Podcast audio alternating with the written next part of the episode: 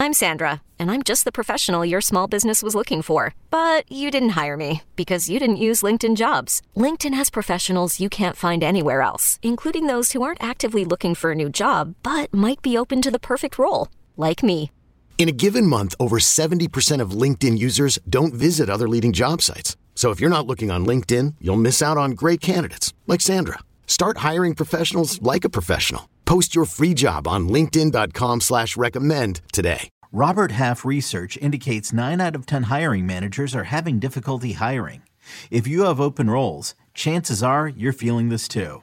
That's why you need Robert Half. Our specialized recruiting professionals engage with our proprietary A I to connect businesses of all sizes with highly skilled talent in finance and accounting, technology, marketing and creative, legal, and administrative and customer support. At Robert Half, we know talent. Visit robert half dot com today. He is just an obsessive goal scorer. But they have to understand I chose to, to stay in my country because I'm French. And, and the Bernabeu blinks it back. I haven't, I haven't got a problem with soccer, to be fair. Football. Oh, what a start! What I can guarantee to you is that they want to keep everything secret.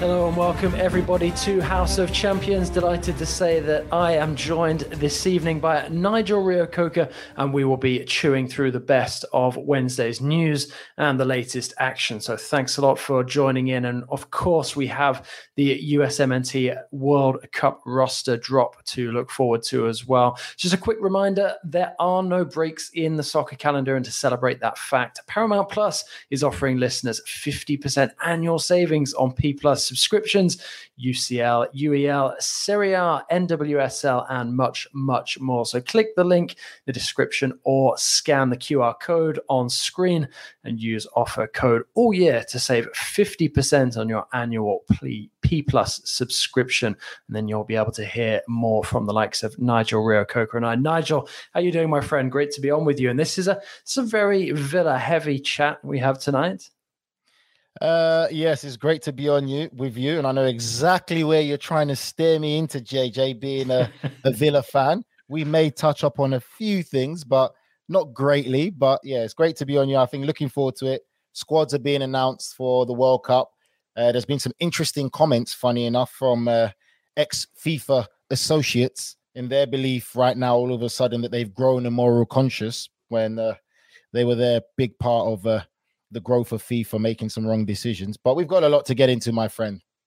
Fighting talk. Well, yeah, let's get straight into it then. And the big news, I think, in terms of sort of squad news developing over the course of Wednesday was us waking up to the news that Sadio Mane, of course, Senegal's talisman, but also one of Bayern Munich's star players, may miss the World Cup. Now, it's not certain. He's not been one hundred percent ruled out. You've got Bayern Munich coming out and saying that there is, uh, you know, some, some injury concern, but you've also got Senegal, not officially via the Senegalese Football Federation just yet, but by, you know, sources connected well uh, within sort of the, the Senegalese soccer uh, sphere, saying that it's a bit premature to rule Mane out completely. Bayern saying, yes, he's out or probably out. Senegal saying they're not sure yet. Nigel, where do you where do you sit on this? Do you think it's inevitable that you're going to have these kind of tug of wars between clubs and countries, if, you know, for something this important? Well, my perspective on it, J J, is I always feel when it comes to these situations, and I've seen it before in my career, I always feel that there always seems to be a greater lack of respect for African nations from westernized clubs. You know, we've we've seen managers make comments, which for me are quite alarming. And I think for me, the lack of communication between Bayern Munich and uh, Senegal's Footballing Association is, is embarrassing. And you wonder whether Bayern Munich are trying to protect themselves in the sense of, again, we spoke about it so many times. It's the first ever World Cup during Christmas. We've never seen this before. We don't know what to expect. We're already seeing loads of players get injured pretty much two weeks, a week out from the World Cup. So again, we've discussed it. I feel that for me, this is a World Cup where any manager of common sense would have to pick players on form. There is no training camp. There is no warm-up games. You're going straight into it. The most important thing in this World Cup is picking players on form. Obviously, it's different for every nation. But I feel that maybe this is something about Bayern Munich trying to protect themselves, protect their investment, because you're going to get the argument, J J, of who pays your wages, and it's the clubs.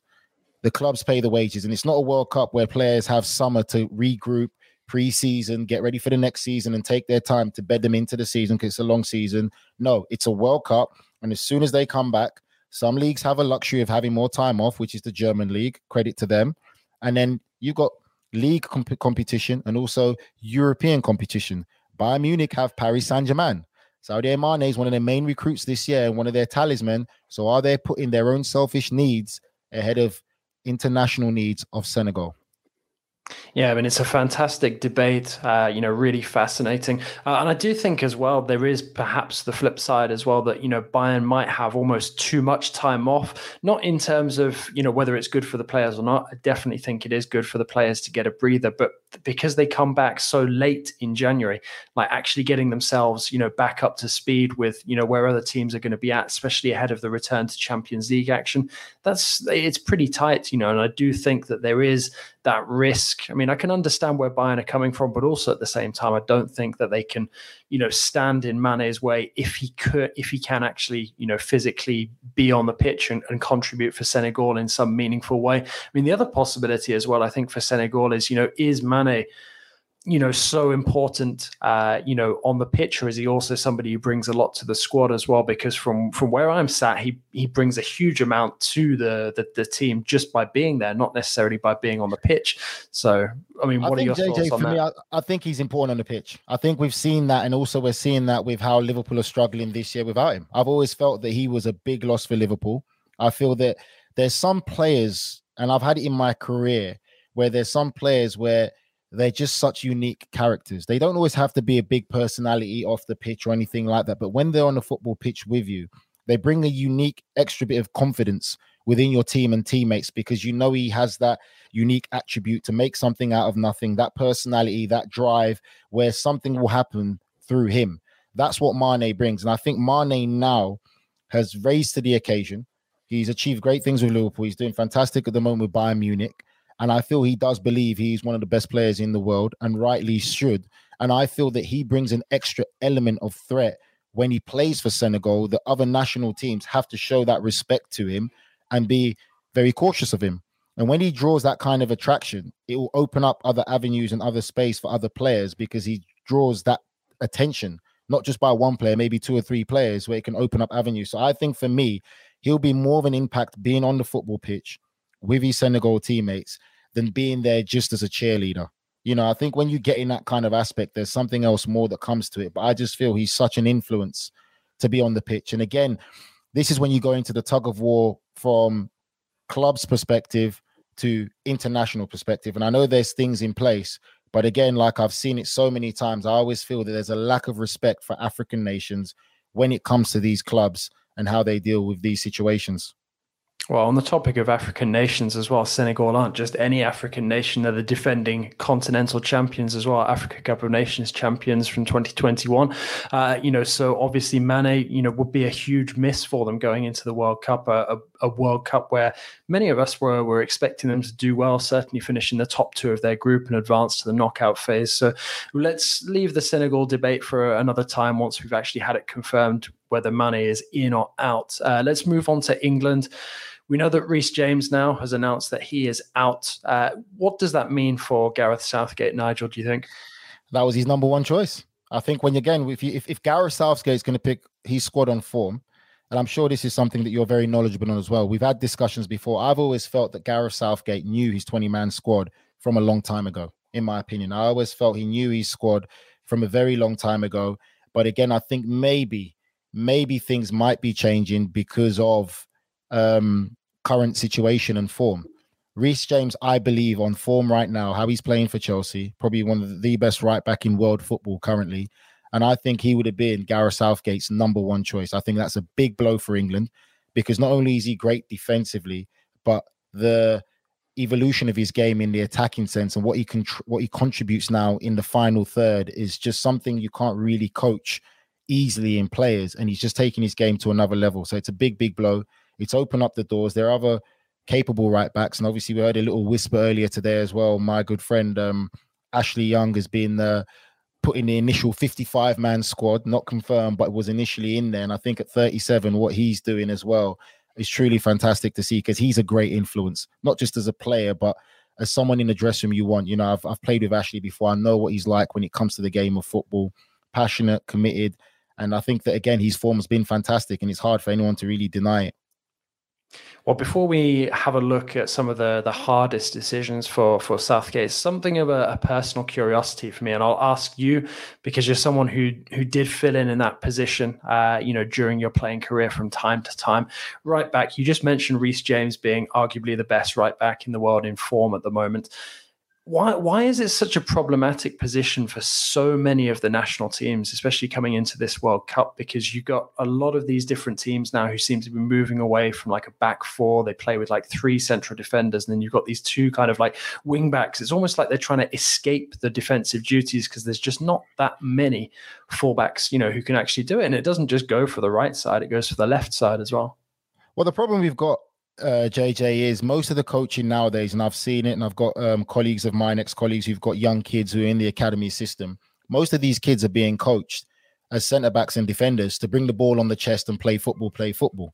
They're missing the aspect of you're a defender, learn to defend, the defensive aspect of it. And when you have a player like Reece James, who can do both the defensive side of the game, but also contribute tremendously in the attacking side of the game in the modern-day fullback, that is a unique golden nugget. That is an absolute pink diamond, blue diamond, whatever you want to call him. It's a rare gemstone. The problem with what we're seeing in modern football is a lot of the young defenders coming through right now, there isn't a great enough effort being put to them to learn the defensive aspect of the game. If you're a defender, how to defend, how to make it difficult for an attacker, how to close down, how do you make it predictable for your other defenders to know what you're doing and what your intentions are. You know, that real aggressiveness in defending, that's gone. But that's all because of the modern day academies. You look at the modern game now. When we were young, and when you were much younger with a bit more hair in your head, when you used to cover the game, I'm sure you used to see people. Uh, that, that's, that, that's what a lifetime of being a Villa fan does to you. Yeah, I, I don't blame you with some of the managers that you've had at Villa. Anyway, um, teams used to just kick the ball from the goal line and used to fight for second balls. Now you're seeing the modern day now, you've got the two centre-backs wide, you've got your full-backs up, every team plays out. So when you look at that side of the game, that is what a lot of these kids are coached on now, being able to play and be technically good on the ball to play out the back. So when you spend so much time on that playing aspect, how much time can you spend on defending? And that's why I feel some players are just natural defenders and they just stand out like a sore thumb. We talked when we did our fantasy teams, you look at Rudiger, how influential he is. He is a defender. Thiago Silva, he is a defender, but he's also, again, another gem where he can play out the back. He's comfortable on the ball. But it's it's a change in time in the system of the game. Uh, interesting question being put forward. Why are players like Smalling and Tomori not getting a look in uh, with the England national team? Do you think it's as simple as Gareth Southgate doesn't watch anything outside of the Premier League? Because obviously they've been performing well in Italy. Uh, you know, do you think it's just that, you know, Southgate doesn't pay attention to what's going on on the continent, or is it something else that he's maybe seeing in their game that, you know, we're not seeing? Because when we look at them, we see two players in fantastic form. Well, J J, that's a fantastic question. And you know the answer yourself. You're, as much as you live in France and you're living the life with your with your fancy cheese being burnt on the table and your wine, you're as English as they come, all right? I'm sure you're returning to Kent next week or something. But anyway, you know the English are very arrogant. And I think for me, it's about the arrogance of, if you're not playing the Premier League, you're dead and busted. And that's something that's happened a long time ago. But when you have undeniable talent like Jude Bellingham, you can't deny that young man's talent. England missed out on Musiala, who's now become a star for Germany. But I agree with that question. I think Smalling and Tomori have been on great form and they deserve recognition. But the problem is, I think that there is a bit of an arrogance in England where, because they're not playing in England, they get overlooked. But I truly agree to that. And I think that they deserve recognition. I won't say Tomori is the finished article. And I know a lot of people have been criticizing him recently because of his performances against Chelsea and because of the mistakes he's made recently against it for A C Milan. But judge him when he plays for the national team. Don't judge him domestically on one or two bad games. What about all the other great games he's had? the young man deserves a chance to play in the England shirt. And if he does have one or two bad performances in the England shirt, then you can say, okay, maybe you can see why he's not a regular starter. But that's just the English mentality. I've seen it growing up and it needs to change. But it's something that I think is going to be hard to change. A couple of really good uh, comments just there from uh, Krishna a couple of uh, minutes ago. You had him talking about the the mental difficulty of uh, having to recover from an injury and, you know, having the blow of missing out on the World Cup, as we've seen with uh, the likes of Ben Chilwell recently. But just staying on that topic just one one minute more uh, about players, you know, sort of the the, the bias from from sort of the the perspectives in England to the, the different leagues on the continent. Is there one player that immediately springs out in mind to you who you think in their prime would have benefited from going abroad? I mean, we're seeing it a bit more now, which is really refreshing when you've got your Bellinghams, your Sanchos going to Germany and really, you know, finding themselves, showing what they can do. But I always felt that there were guys like Joe Cole, for example, you know, would have been a fantastic fit outside of the Premier League as well and, and moved abroad far too late in his career. Of course, I think a lot of that older generation probably would have benefited from being a bit more adventurous, but you know it as well. You know, I grew up in in in England. I played football my entire, most of my career pretty much in England, and I understand the culture. You know, that's that's me. I'm British. I never say I'm English. I'm British, J J. British. You know the difference. Anyway, um, just like our producer Des, he's Irish. He's not watching no World Cup this year, though, is he, Des? Yeah, um, no, I think there is, but I think there's always been a bit of a travel sickness. And again, it goes with the arrogance of not really watching football outside of England. But it's the fact of, I feel that there needs to be greater adventure. And obviously we're seeing, like you just mentioned about Jude Bellingham being such a superstar for England. We're seeing the clubs he's linked with. I've said it before and I'll say it again. I, if I was Jude Bellingham, if there was interest still from Real Madrid, I would go there. Because I think perfectly for me, it's a great fit. It's a great project for the long term. And the reality of it is we know what the English press can be like with its own players. They'll build you up to be something so great only to knock you back down because that's just the British press mentality and that's just the English way. We've seen it so many times. Jordan Sancho for me hasn't been the same Jordan Sancho we saw at Borussia Dortmund to what we're seeing at Manchester United. So would there be anything wrong if you'd have taken... Jordan Sancho should have gone for me, whether he went somewhere else, whether from Borussia Dortmund he went to A C Milan or or somewhere other big club, or even even to a Bayern. You don't, you don't think it's specific to the environment at United that sort of partially explains why Sancho is struggling so much? I think the environment at United doesn't help because of the structures of the club and what we're seeing. I also feel that the press, the British press doesn't help also. I feel that there's greater freedom. Is, it, is, that, is that barbed and slightly aimed at me? No, not you. You're you're a nice guy. But I, I honestly think that um, for me, there, there's always been that when you come through the academy system from all the coaches you meet, oh, you got to stay in England. If you're not staying in England, you're dead. But that's just, that's just for me, it's just lies. Every nation or in, in Europe had a time of dominating football. Yes, the Premier League is probably the biggest league watched in world football, but you can still have great success playing in Serie A, La Liga, because and, and even in Germany, because you've got clubs with tremendous history. You're talking about Bayern Munich, Borussia Dortmund, even Ajax. I remember when we all used to watch Total Football under Ajax when the Dutch were literally dominating European football from Ajax to P S V um, and to other clubs from, from Dutch football. Then Germans had their, their dominating time. But now you look in European football consistently, the Spanish teams, the German teams are always up there. And again, you've got to be careful into the environment that you always go into, because if you look at Jude Bellingham now being pursued by maybe Chelsea, is that a stable environment? Is that a club that looks like it has direction right now? You look at Manchester United, that's a big rebuilding process. And then you just look at the other suitors that could come for him. So I just think that the British players have to be more receptive into traveling and expanding their horizons. Yeah, I mean, it's uh, it, it's a fantastic uh, topic and it's one that we could expand on even more. But let's take it back to England and sort of tie, tie a bow on this. What, in your opinion, quick fire were the three real top and most difficult decisions that Southgate had to make for this squad?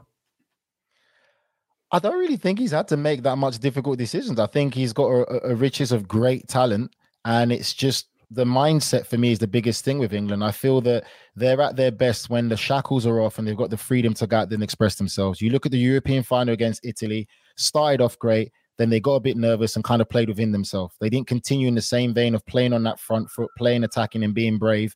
The emphasis changed. The Italians got more confidence. And that's why I believe they lost that, that European Championship.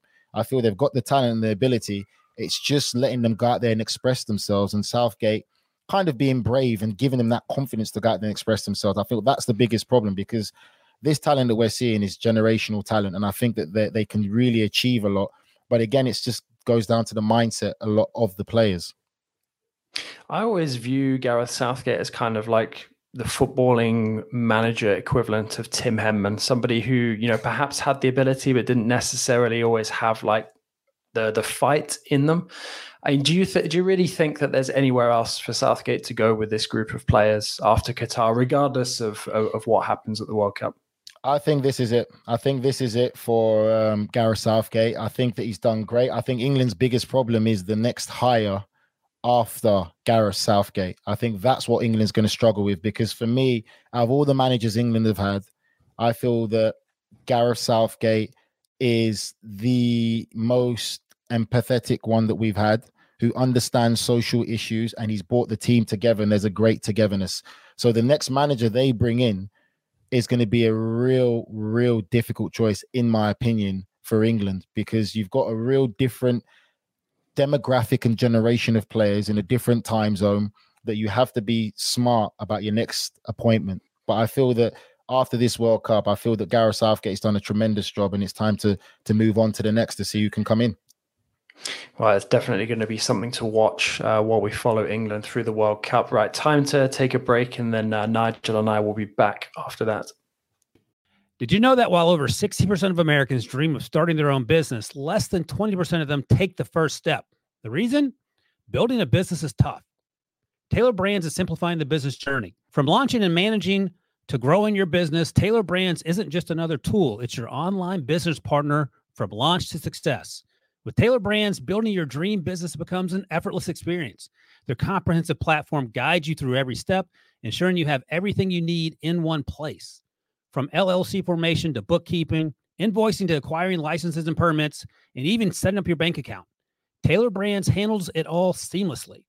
And our listeners will receive thirty-five percent off Taylor Brands L L C formation plans using our link, taylorbrands.com slash CBS Sports.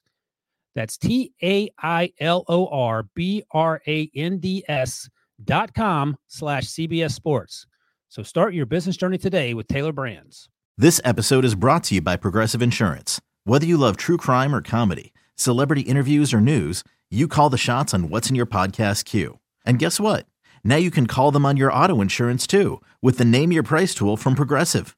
It works just the way it sounds. You tell Progressive how much you want to pay for car insurance, and they'll show you coverage options that fit your budget.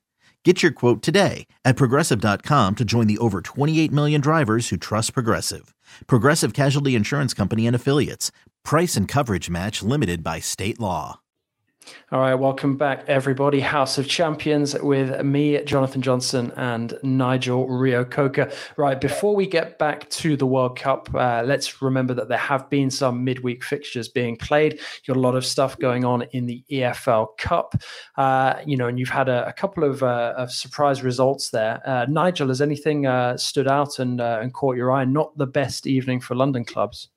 No, not the best evening. But again, I'd have to say, if you, if I'm being very honest, it's the E F L Cup. Some clubs have other priorities, and it's not something. Route, I could route re- into Europe. I, nah, so other clubs have other priorities right now, I think, that's more important. So it's always been like that with the E F L Cup. And uh, yeah, it, it is what it is. It, for, for these clubs, it's just another fixture. And then you, we're talking about it now. You've got to look how close the World Cup is with players playing. And obviously, they've got weekend fixtures coming up. So it's just a, it's just another game. That's the best way to put it. Yeah, that's uh, that's not untrue. Well, let's just quickly fly through those fixtures. So you had Arsenal losing three one at home to Brighton. You had Newcastle beating Crystal Palace on penalties. Forest beating Spurs two nil. You had Southampton needing penalties to knock out Sheffield Wednesday.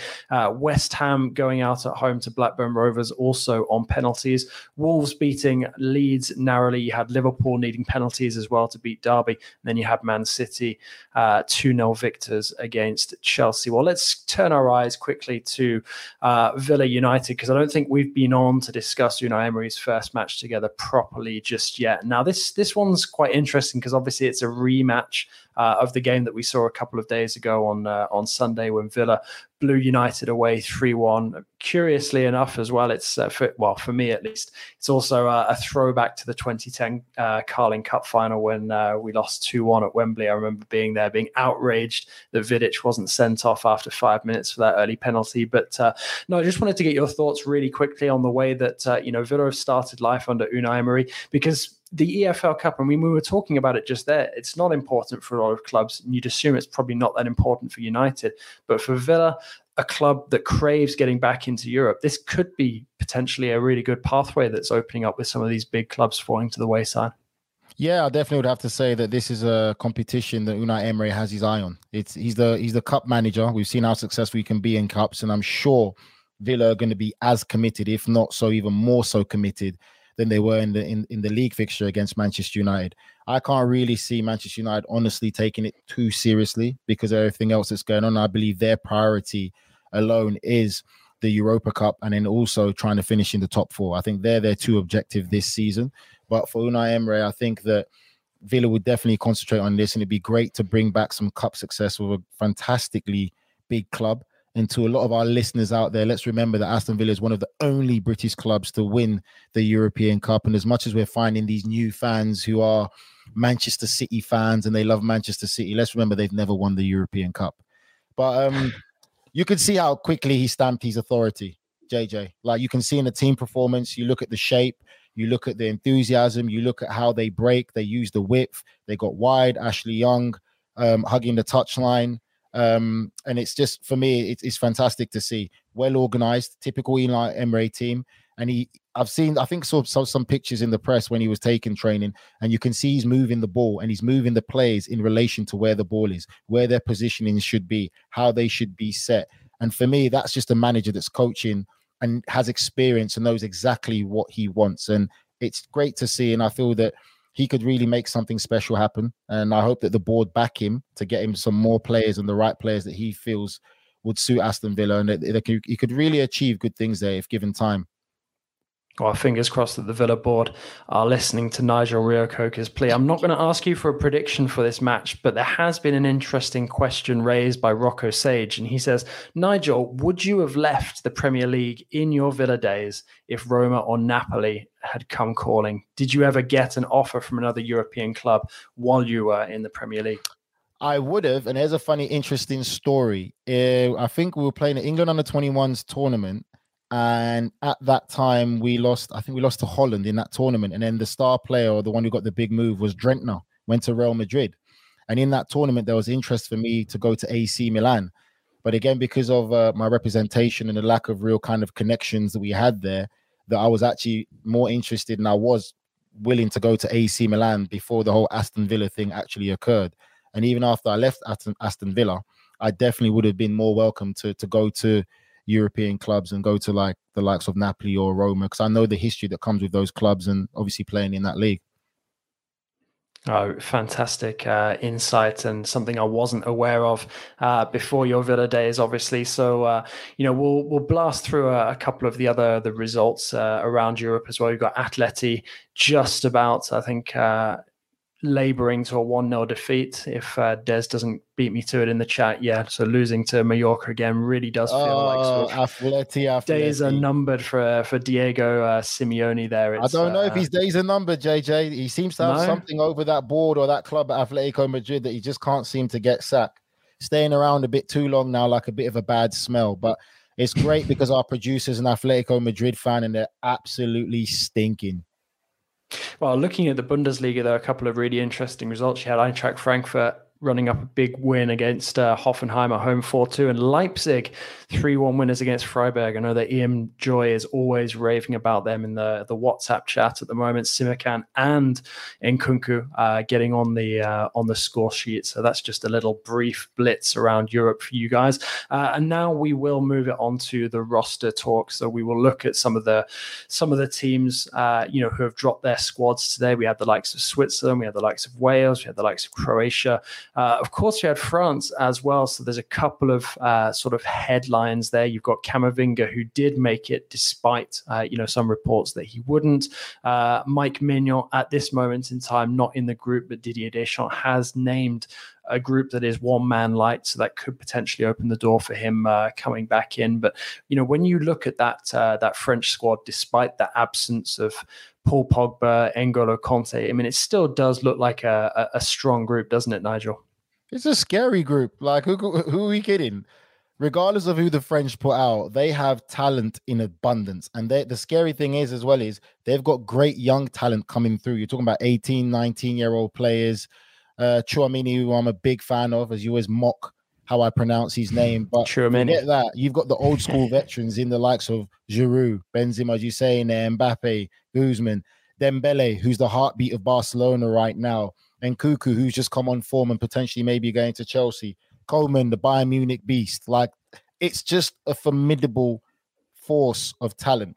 But as I've said before, J J, as you know, you live in France and Paris, the French's biggest enemy is the French themselves, because there could be some soap opera drama that could be a problem where someone wants to be or has to be their head star in charge. That's the problem with the French. There could be anything that happens in this training camp before games or anything like that, whether there's a diva moment from one or two players and they don't unite and play as a team. That's the biggest problem with the French national team. Tremendous talent, but everyone wants to be the top dog. And if that doesn't, if they can't get that cohesion right to perform as a team, that's going to be their biggest enemy.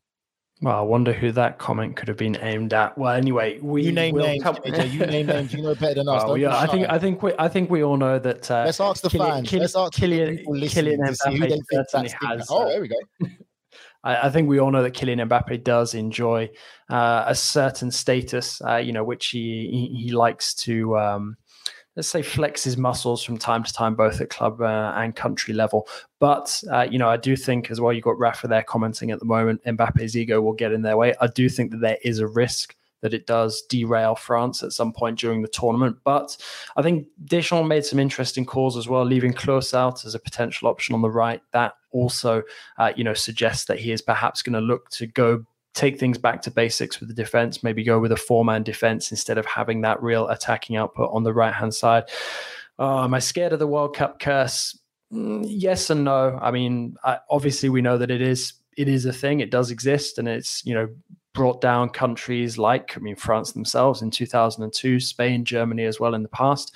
But when you look at that group, and I, I mean, I keep saying it with all due respect to Australia, I don't see that much in the group with Australia, with Tunisia, for France to really worry about. Denmark, I definitely think, could beat them to top spot in that group, yeah. But I don't think Australia or Tunisia will have enough to make sure that France don't advance past the group. But, you know, we will we will see what actually happens uh, at the World Cup. But in any case, being a, a, an American outlet, we have to pay attention to the U S M N T roster drop, which is now complete. And it's going to be two Englishmen sharing their thoughts. So uh, this is going to make for, for interesting viewing. So let's let's run through the roster um, really quickly, Nigel, and then I'll get your thoughts on, uh, on the different uh, positions. So you've got the likes of Horvath, Sh- Sean Johnson, Matt Turner, uh, the goalkeepers, then in defense, you've got Cameron Carter-Vickers, Serginho Dest, uh, you've got Aaron Long, Shaquille Moore, Tim Ream, Anthony Robinson, you've got Joe Scally, uh, then you've got DeAndre Yedlin, Walker Zimmerman. Moving on to the midfield, you've got Aronson, you've got Costa, you've got Adams, you've got De La Torre. Interesting, given that he has barely featured for Celta Vigo and picked up an injury recently. You've got McKennie, you've got Musa, uh, you've got uh, Roldan as well. You've, and then moving forward, you've got Ferreira, Morris, Pulisic, Reina, Sargent, Tim Weah, which for me was an interesting inclusion. You've got Hadji Wright as well. Uh, let's start with those attacking uh, options. Any surprise names, uh, any inclusions there for you, Nigel, as somebody who does keep your eye on uh, on the, the American game over there? Well, I'm actually quite surprised in the Tim Weah one, really and truly, because he's kind of he's been in and out the squad a bit, kind of thing, right? And uh, I don't know, man. Like overall, there's you'd have to say that you worry for this U S A side because, again, I've, I've said for me, this is a tournament that's based on current form, a lot of these starting eleven players are not playing consistently enough at their clubs. Once the World Cup starts, you're going straight into games. This isn't going to be a warm-up game or a week. That you're going straight into games, and you worry for the likes of Dest, who was at Barcelona, went to A C Milan, not really played a lot of games. You worry about captain fantastic Christian Pulisic, hasn't played a lot of games at Chelsea, played a few. Yes, people might say, okay, he's going to be ready for the World Cup. But once he goes from not playing week in, week out, and you go into playing high-intensity games, there's always a chance of injury. And you worry about this squad. And I think for me, when you look at it being realistic, a lot of the guys who will start for this U S A team haven't been playing consistently enough at club level to just go straight into World Cup matches. Well, obviously, uh, not the most positive assessment for the U S M N T, but let's try and look at something. Uh, a li- They're playing England less. and Wales, mate. I can't give them too much, too much. Uh, uh, well, credit. let's let, let's let's try and find a, a positive there. I mean, is there anybody who in that squad you do expect to sort of be integral to any hopes that the U S M N T have of uh, of getting out of their group and perhaps? Uh, you know, at least trying to make a foray in the in the knockout phase. I know there's a lot of talk about Gio Reyna. We've talked in the past about, you know, it being a question of when he's available, uh, not sort of what he's actually capable of doing on the pitch. But is there anyone else who you think, you know, could sort of be a, an unexpected success uh, in relative terms here? I would have to go with uh, the two Leeds players, in my opinion. Uh, it's uh, is it Brant Aaronson? So, yeah, Brendan Aaronson and... Aaronson. Uh, Taylor Adams. Taylor Adams, that's the one. I was, his name slipped my mind, sorry.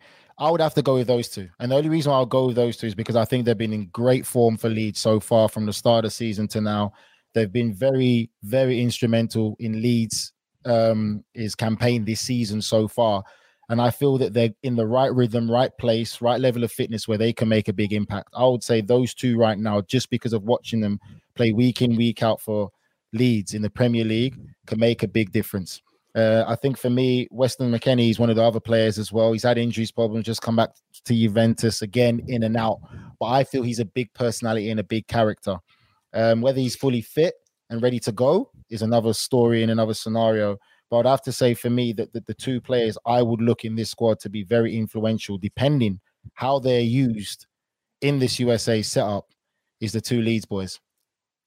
And there was an interesting omission as well with no Zach Steffen in goal, but you've got Horvath, who plays for, for Luton, and you've got Matt Turner, uh, who, you know, is on the books at Arsenal. Were you surprised, uh, you know, given that Steffen moved to, to Middlesbrough to get that, you know, those regular minutes uh, ahead of the World Cup, that he's been uh, stricken from this roster? Ah, there's more to that than looks meets the eye. Because again, this is a goalkeeper who's got a great relationship with the national team manager. They worked together beforehand. Um, I've heard some stories, obviously, of his time at Manchester City and uh, certain things. But again, when he got the opportunities, forget the stories outside of football. But when he got the opportunities at Manchester City, he didn't do himself any favors. Um, I think for me, that's that's that's the big one. But um, it's. You'd have to say when something like that does occur, there's more to it than meets the eye, than just form, because he's left Manchester City to get more game time and still not to make the squad. There's more to that story, and I'm sure we probably might find out down the line what the situation is in there. Well, no doubt that the In Soccer We Trust guys will be breaking that down as we speak. So, yeah, just uh, tying a bow on that roster talk, you've got the likes of uh, Čeleta Sar left out by Croatia. That's sort of another one of the, the main headlines of the day, along with Sadio Mane potentially now being a doubt for, for Senegal going to the World Cup. Now, we'll move on to the final uh topic uh, in today's chat, Nigel, because you you mentioned it earlier, or you alluded to it at least, with some of the political figures responsible for deciding that the World Cup should go to Qatar uh, back in uh, twenty ten. Now, one of them, Sepp Blatter, came out and admitted to Qatar being a mistake in uh, in his words. Now, I want your one-minute response to his comments, no more, no less. Uh, you know, what what would you say uh, to the the disgraced ex-FIFA president uh, based on what he said? Absolutely bollocks. They knew exactly what they were doing when they were doing it. I, I just I just don't have the patience for B S. I'm sorry, because when FIFA were doing this, they knew exactly what they were doing. There's biddings that go on. There's certain things that happen. Now that you've done it and people are basically coming out against it to condemn it. And again, the sad thing is, I give credit to Jurgen Klopp. It shouldn't be down to the players to take a stand. That people in the press and media are saying, oh, the players, the players. No, people in the press and the media who have the power should have been saying it from the start. As soon as this World Cup was awarded there, it doesn't make sense.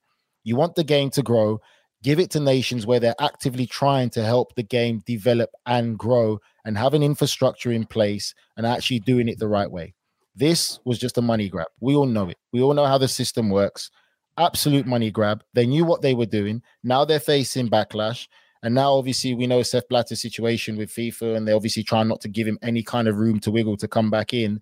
Now he wants to sit on the moral high train to say it was a mistake, should have never been given. Well, you should have had that same energy when this was occurring. Like, don't come with that B S to me. I'm sorry.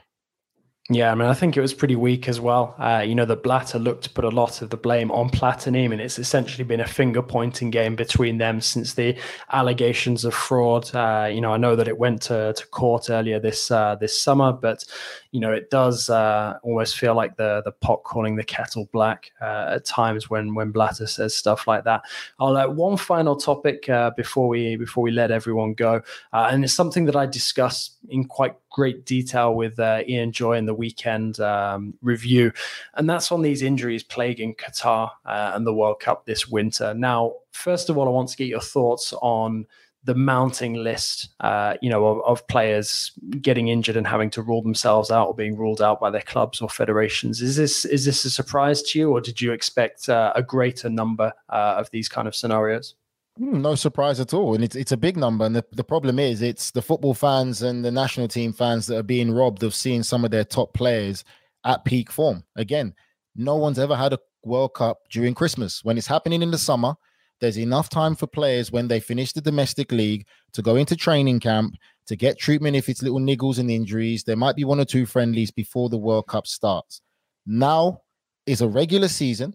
And during the Christmas period, when you're getting to that Christmas run of a lot of games, this is something we always see all the time. Without a World Cup being there, players start to pick up little niggles, little injuries, and it always happens. So what do people, what do people really expect to happen? And then now you've got the World Cup there. Pep Guardiola's come out and said it, which is so true. Some of these players playing for these clubs have already got one eye on the World Cup, because for some of these players, it might be the only World Cup they play in. This isn't something like the Super Bowl that happens every year. No, this is every four years. This is once in a lifetime opportunity for some of these players. So you can't really blame them for having one eye on the World Cup. And I just, I'm not surprised. And this is what you get. And all of this mess has been made by FIFA, because FIFA laid their bed to have a World Cup in Qatar during the winter time. Just, let's be real, for financial gain. That is the reality of it. You know, this is uh, this is fascinating to me, because I had Ian's view uh, the other day as somebody who's enjoyed the winter break and enjoyed the benefits that it brings. And now I'm speaking to you, you know, a former Premier League player. Is the the Boxing Day, the Christmas, the festive period, the most challenging part of the Premier League calendar? Because it it, it does seem, you know, so unforgiving, uh, you know, for players of uh, of Premier League clubs, you know, to get to that point where everybody needs a breather, even during a normal season, let alone, uh, you know, a season where you've got the World Cup rammed in there as well. Surely this is going to be the most testing of testing circumstances for some of these players. Yeah, it definitely is. I think you, you got the World Cup and you got to come back. I think in my playing time, I remember one time, uh, I think playing my early career, nineteen or eighteen, playing at Wimbledon. The Christmas period was the busiest period ever. Like, couldn't believe how many games we had to play. Literally, I think in one week we played uh, Saturday, Tuesday, Friday, Sunday, and then Tuesday, Saturday, Tuesday, literally for three weeks nonstop. So two or three games a week.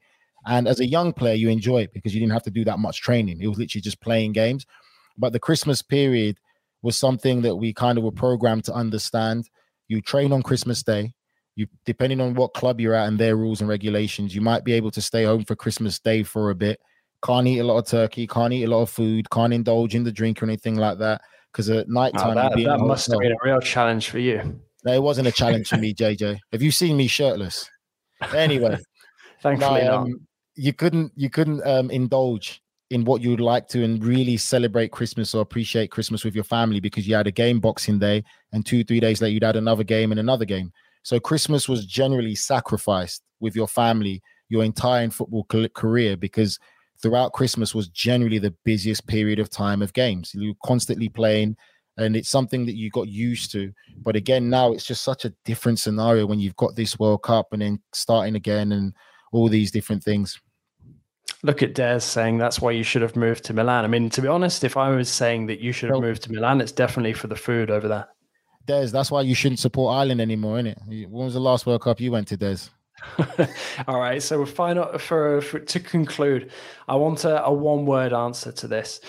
Would you be for the the Premier League introducing a winter break, whether it's, you know, a week or or, or ten days? Do you think it's something that, you know, must be introduced at some point in the future to prevent the those players getting run down and to to sort of not necessarily to maintain the integrity? Because I know that it's it's ingrained in in everybody's uh, you know, sort of habits as well at, at Christmas time to sit down, watch the the match that's on Boxing Day. But sort of for the for the good of the league, the the, the product, do you think it's something as well that uh, you know, should be introduced by the Premier League at some point? No, I've got reasons to as well. If you want me to give you my reasons. All right, go for it quickly. Why not? The game has changed. Now we've moved to five substitutions. These clubs have way big enough squads to be able to hold, handle the demand. The only reason why we're probably having this conversation is because, remember, first ever World Cup in Christmas. If this World Cup wasn't here, we'll be carrying on as normal with fixtures. These clubs have way big enough squads now. Five substitutions. They've got all the science behind it to keep players fresh. I think it's a great product to play throughout Christmas. All right, fantastic stuff. Thank you very much, Nigel, for joining me this evening. And thank you guys for listening to House of Champions. Please take a minute to leave us a rating and review on your favorite podcast platform. We're on Apple Podcasts, Spotify, Stitcher, anywhere that you listen to your podcast. We're also available as video, so subscribe to us on YouTube. And I will spare Nigel Reo-Coker the ignominy of uh, Ian's usual banter there. So thank you for joining me um... this evening. I better look in his room. I told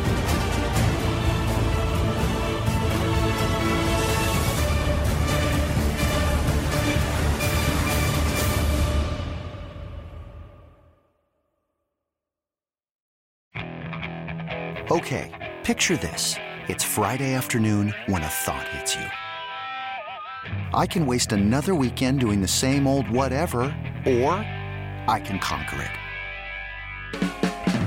I can hop into my all-new Hyundai Santa Fe and hit the road. Any road. The steeper, the better. Because my all-new Santa Fe is available with H Track all-wheel drive, so I can hit the trail without a worry in the world. Heck, with three rows and best-in-class rear cargo space, I can pack the whole family in with all our gear. We've got available dual wireless charging for our phones, so we'll never lose touch with civilization, and we won't lose touch with the primordial power of Mother Earth. So which is it? Waste the weekend or do something a little more epic and conquer it in the all-new Hyundai Santa Fe. Visit Hyundai U S A dot com or call five six two, three one four, four six zero three for more details. Hyundai, there's joy in every journey.